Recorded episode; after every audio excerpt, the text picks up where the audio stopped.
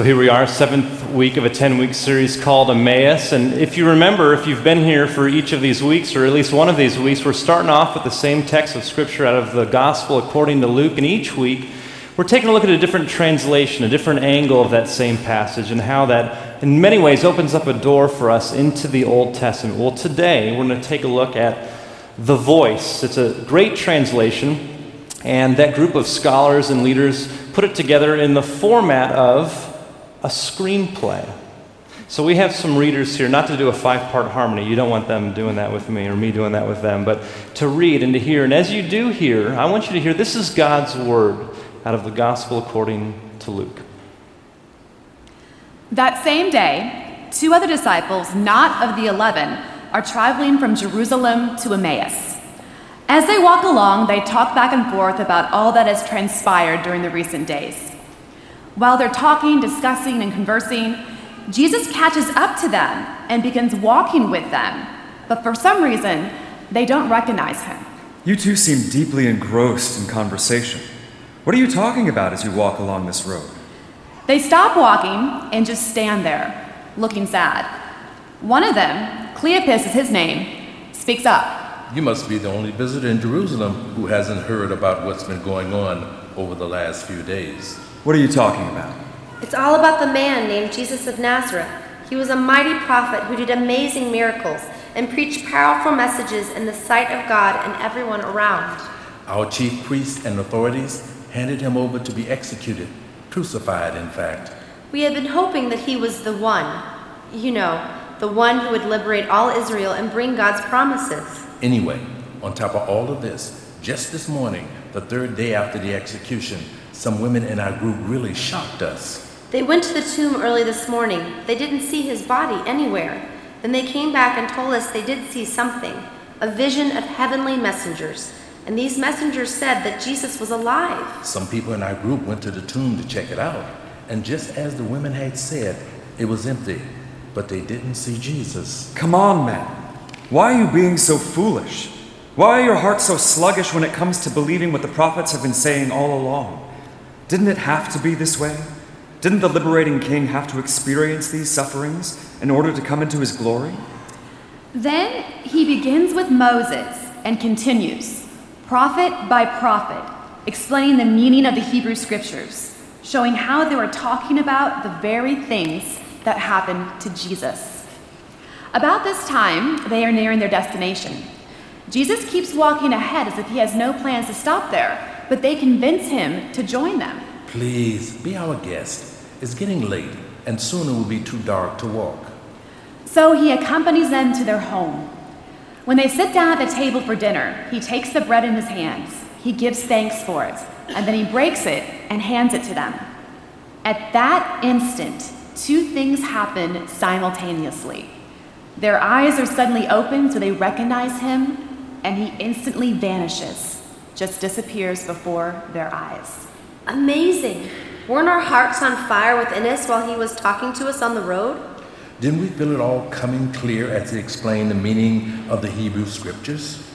So they get up immediately and rush back to Jerusalem, all seven miles, where they find the eleven gathered together, the eleven plus the number of others. Before Cleopas and his companion can tell their story, the others have their own story to tell. One of the eleven said, the Lord is risen indeed, it's true. He appeared to Simon.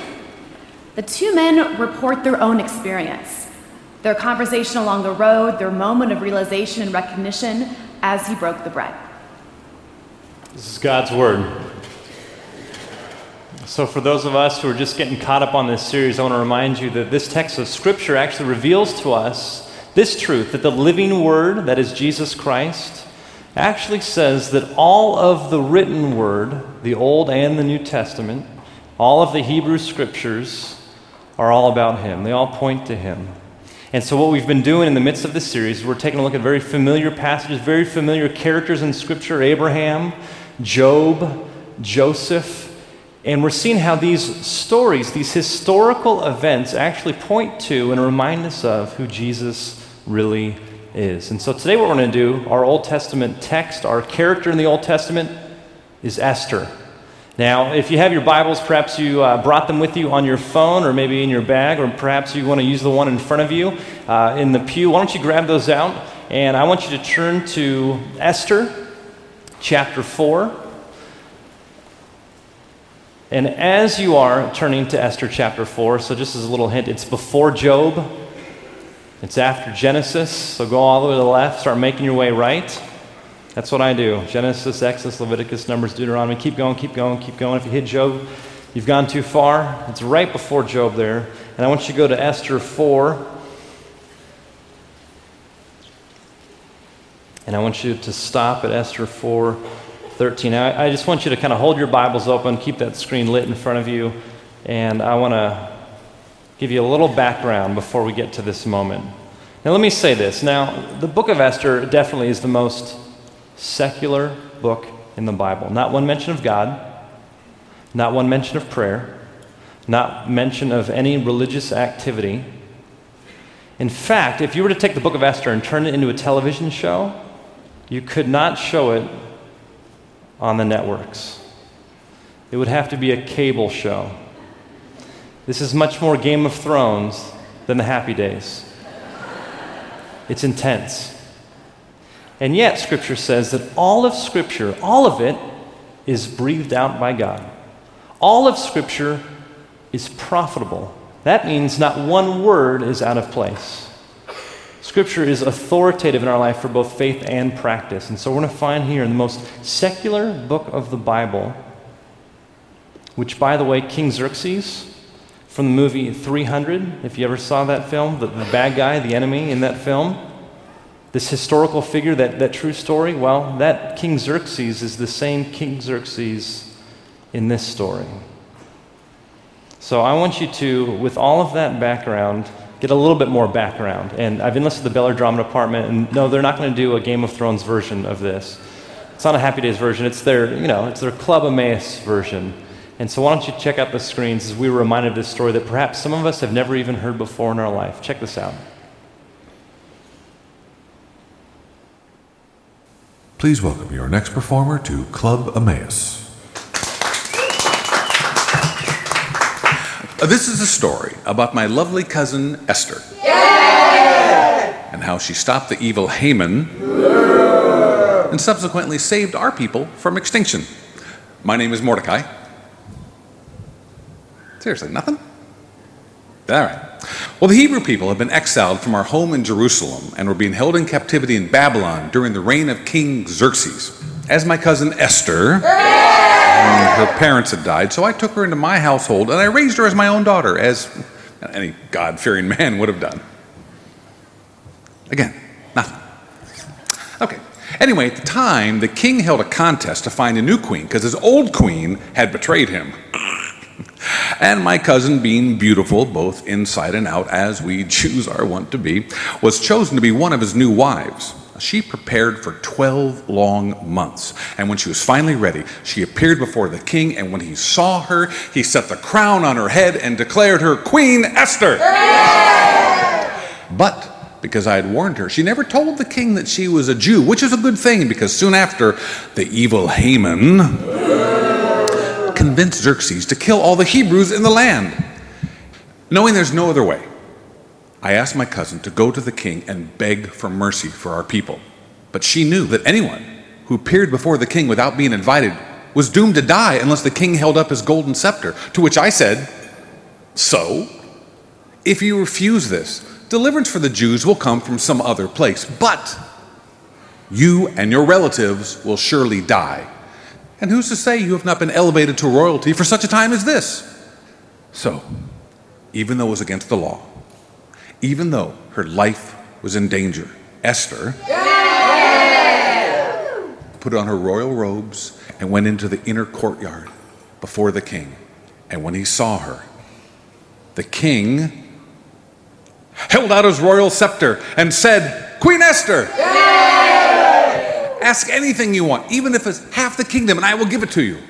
And she said, This is my petition that you save the lives of my people, for there is one who wants to annihilate us. And the king demanded, Who would do such a thing? She said, I am a Jew, and the evil Haman is our enemy. At that, the king jumped to his feet. In a rage, he demanded that instead of the Jews, Haman be executed. My cousin, you see, had been elevated by God for such a time, as was I, her cousin Mordecai, cousin of Esther. Esther, Esther, Esther. Esther and Mordecai.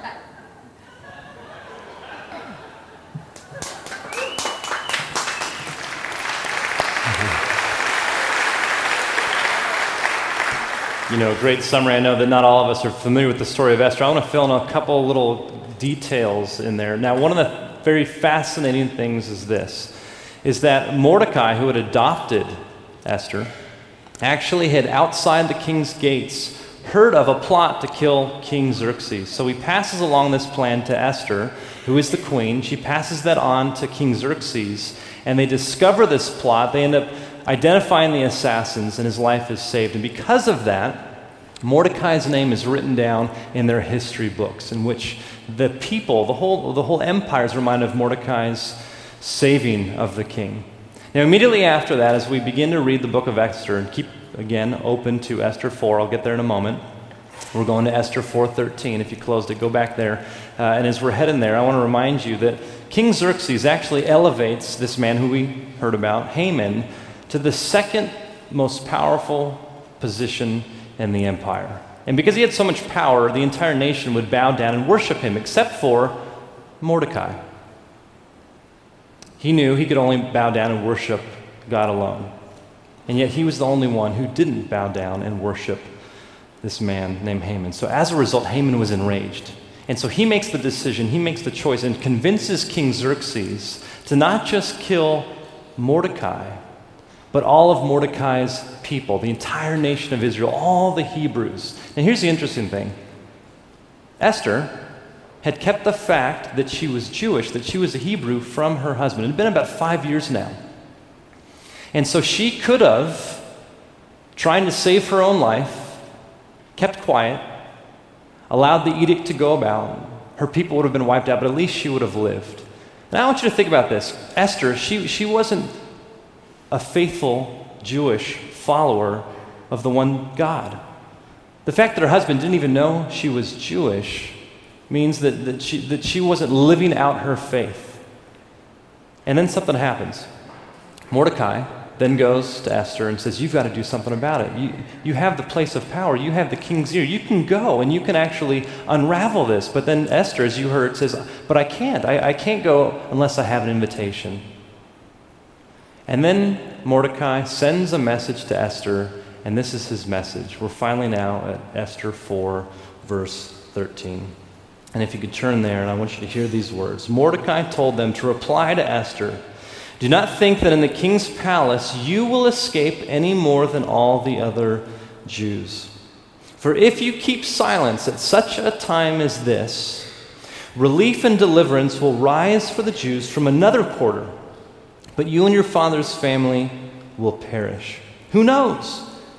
Perhaps you have come to royal dignity for just such a time as this. Now, in those two verses, there are two very weighty, tremendous theological truths. On one hand, you have the sovereignty of God, that God is in control, that He has a plan, that there's nothing that can thwart His plan. But then on the other hand, you have the theological truth of free will, that we have choices, that we're not robots, that we can choose to be obedient to God or not, that we can choose to live faithful lives or not. Both of them are found here in this passage. Because Mordecai says this in verse 13 again Do not think that you're going to escape, but then if you keep silent, if you use your free will, to not speak up, to not be an advocate for your people, if you, if you don't use your power for the powerless, listen to this. In verse 14, relief and deliverance will rise for the Jews from another quarter. Because Mordecai, Mordecai believed that God was who he said he was. And God had already promised that he was faithful to a thousand generations, that nobody would be able to destroy his people. And so Mordecai believed, yes, that no matter what happens, God's going to save his people. But Esther, you have an opportunity. You have a choice. Maybe for such a time as this, you've been brought to power as the queen, the spouse of the most powerful human being on earth. Use that for good. You know, it's often been said that, that sovereignty is at odds with free will. But really, when you think about it, it's been said other ways that both of those things are like two pedals on a bicycle. You need both to move forward. Yes, we should pray, but yes, God has a plan. Yes, we should have faith, but God is always faithful. Yes, we should make decisions, but God always works together for good, those called according to his purposes. You see, this bicycle requires both. Perhaps some of you have heard of the story of the, the old fisherman who was out fishing in a lake and he was in an aluminum boat and had a metal oars and he was out there and all of a sudden this huge storm came rolling in and he knew because he was in a metal boat that this would be bad. He would be toast if the lightning came down. So as he comes and he sees it closer, he begins to row. I mean, I'd row. He starts rowing. He's got to get off the lake, got to get out of the water. But then all of a sudden he puts the oars down and he realizes, oh, maybe I should pray. I mean, Scripture talks about God being the Lord of the storm, and He's done it before. Maybe He could divert the storm. So he begins to pray, but then as it gets closer, he's like, I got to row more.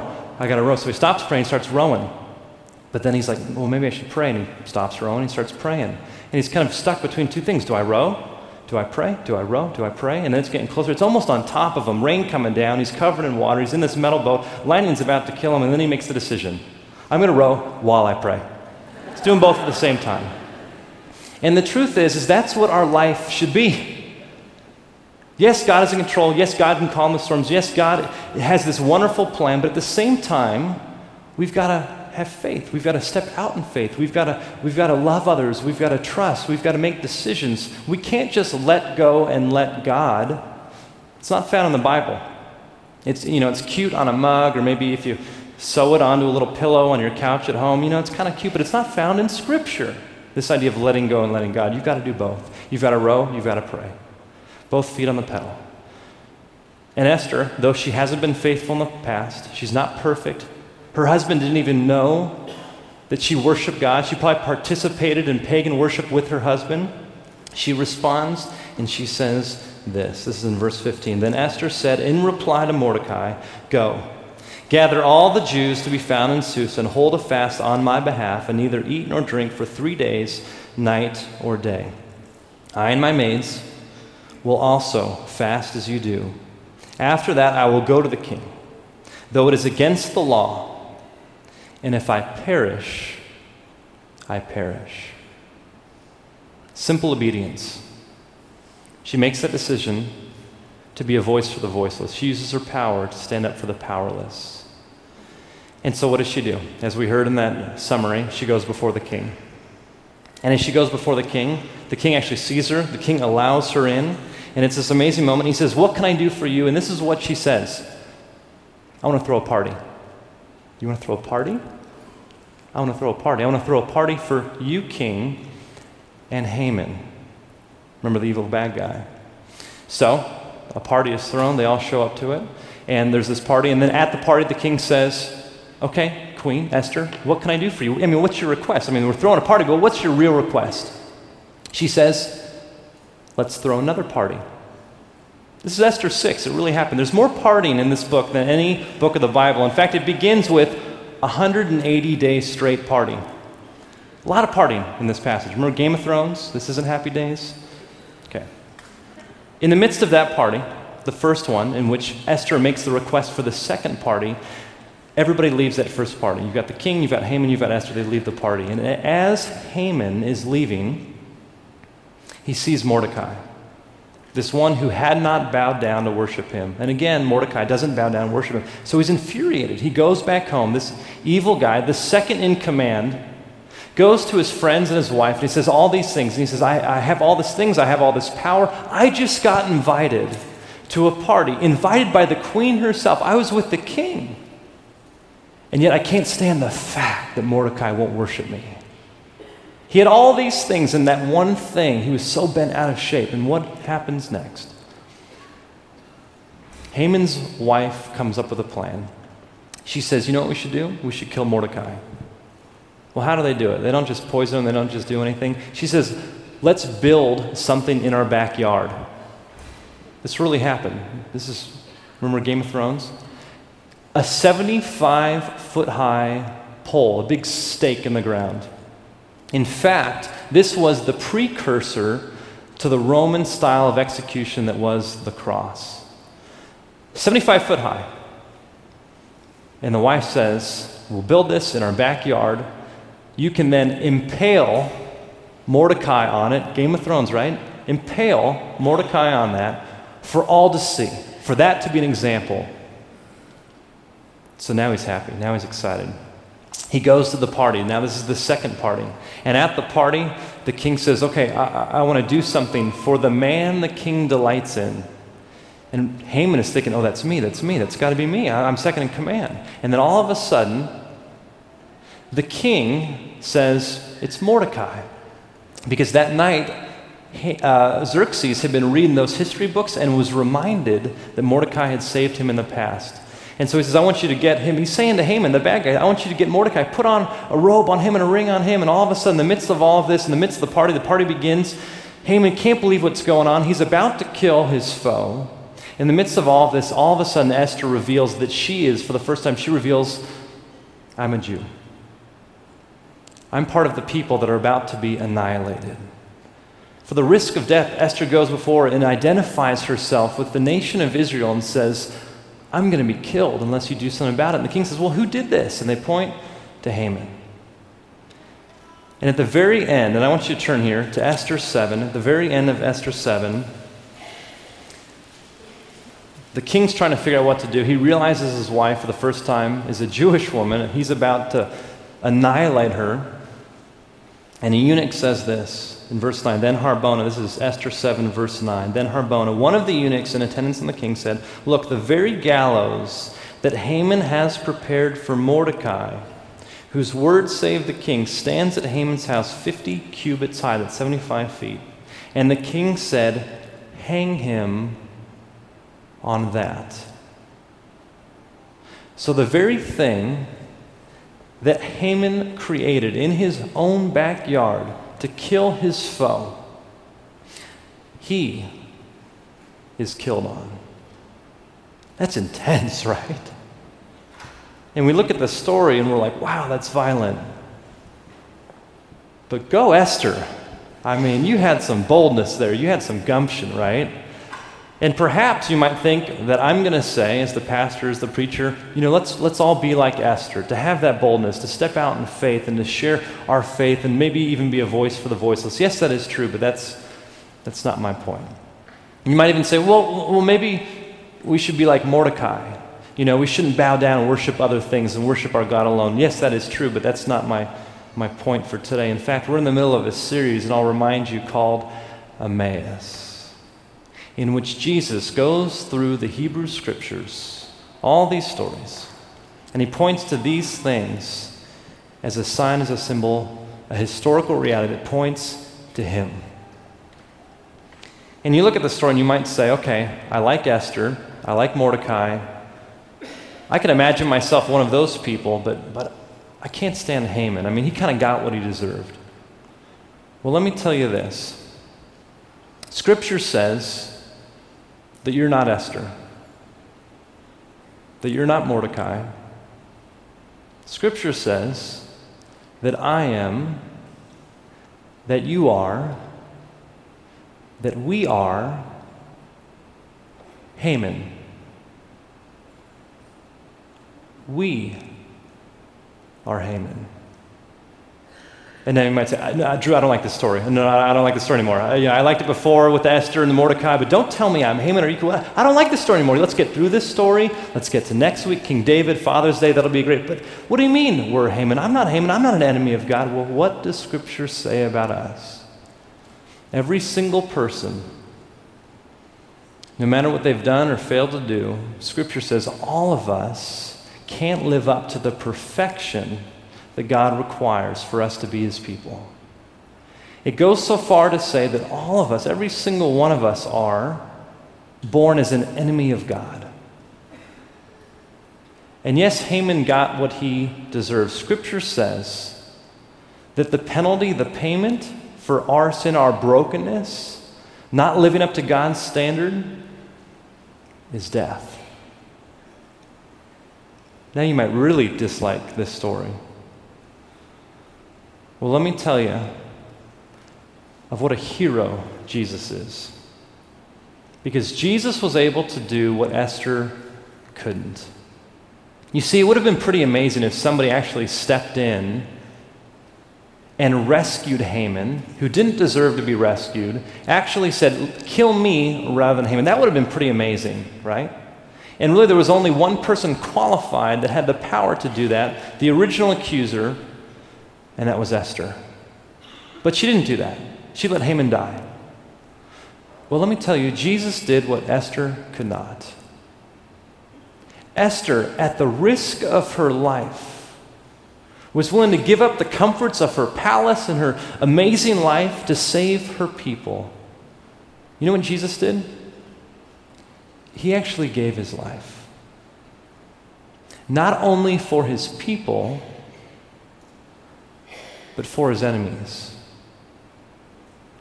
The Apostle Paul, one of the first leaders of the church, says in a letter to Rome, Romans chapter 6, that while we were still sinners, Christ died for us. We are born as enemies of God. I am, you are, we are, we are Haman. The penalty for that is death. That's where we're all headed. And yet Jesus steps in in a way that Esther could not and says, Take me. You see, Jesus went to the cross not as a victim, but victorious. And I love, as you continue to read the book of Esther, you come to a phrase in Esther chapter 9. Don't turn there, but you can do it later. Not all the translations have this, but in the original Hebrew, there's this great phrase where the enemy of God's people are coming in, they're about to kill the nation of Israel, and it says this awesome phrase the reverse occurred and God's people triumphed over their enemies. All because Esther was faithful. The risk of her life to save her people. Well, guess what? Jesus went to the cross. He died for you and me. He took the punishment, the, the penalty that we deserved. He was qualified to do that because Jesus says, I have come not to abolish the law, but to fulfill it. He lived a perfect life. And so he took all of that upon himself and he went to the grave so we didn't have to. But the amazing thing is this even though death defeated Jesus once, Jesus defeated death once and for all. Because he burst forth from the tomb. And as Paul, one of the early leaders of the church, said, death has been swallowed up in victory. You see, Satan thought he had the upper hand when he killed Jesus, but the exact reverse occurred. Through that, we have life. Because of Jesus' death, we are invited to be part of God's family. Because of his sacrifice, we are all reconciled to God. No longer enemies, but now friends, family, part of God's people. That should set us free to live for our King. A King who is a better Esther who did what she could not. The amazing thing then is Jesus tells his followers, after he's been raised from the grave, he says, You know what? I'm going to give you the Holy Spirit. And as the Father has sent me out of the comforts of heaven to be with you, I'm going to send you out into the world to be witnesses to my love, ambassadors of hope and truth and of life. And here we are on the birthday of the church. We're reminded, as we even read in Scripture in Acts chapter 2, God's Spirit was poured out among His people to be witnesses to His love here and around the world. Every single one of us, when we choose to be a follower of Jesus, not only gets adopted into God's family, becomes part of God's people, but we receive God's Spirit, empowering us to live finally like Esther, to live like Mordecai, because Jesus empowers us to do those things. Now, there's people in this room that, in a very public way, are going to leave the comforts of their their routines, their life, and their family, and, and, and their homes, and they're actually going to go. They're going to go to Haiti, they're going to go to Brazil, and they're going to be witnesses and ambassadors just like the early church. Now, I want to pray for them. So, if you're in the room, I know we did this in the earlier service, but if you are on one of those trips, going to Haiti, or if you're going to Brazil, would you stand? I want to recognize you, and I want for us to visually see. Why don't you turn around and see some of these people? And they are, yeah, we can thank them. I heard that clap.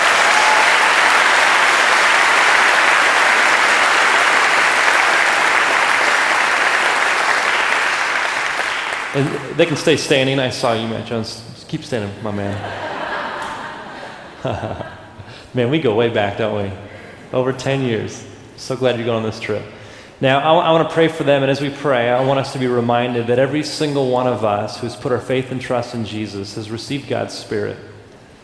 And it's a spirit that empowers us and emboldens us to be sent out to our family, to our friends, to our neighborhoods to like Esther, who has power, we've all been given power and influence in our lives to be a voice for the voiceless, to stand in for those that can't stand up for themselves. So if you're around, maybe if you put a hand up just as a sign of encouragement and prayer, and I would love to pray for them and to pray for us. God, I thank you for each one of these people in this room, for those listening as well that they would be a tangible reminder, God, of how not only you sent Jesus to us, but you've given us your Spirit so that you would send these people out and all of us to be witnesses and ambassadors for you. May you go before them. God, I thank you that you're already in Haiti, you're already in Brazil, and that they're going to be joining you in the work that you're already doing. And I pray that they would go knowing that they are loved that despite their brokenness that they have brought, brought in, and that all of us can now be called your people, God. Because one of your own, Jesus, your Son, fully God, fully man, laid down his life for us. May we have that same attitude and spirit as we walk in faith with you. In Jesus' name we pray, and all God's people sit together. Amen.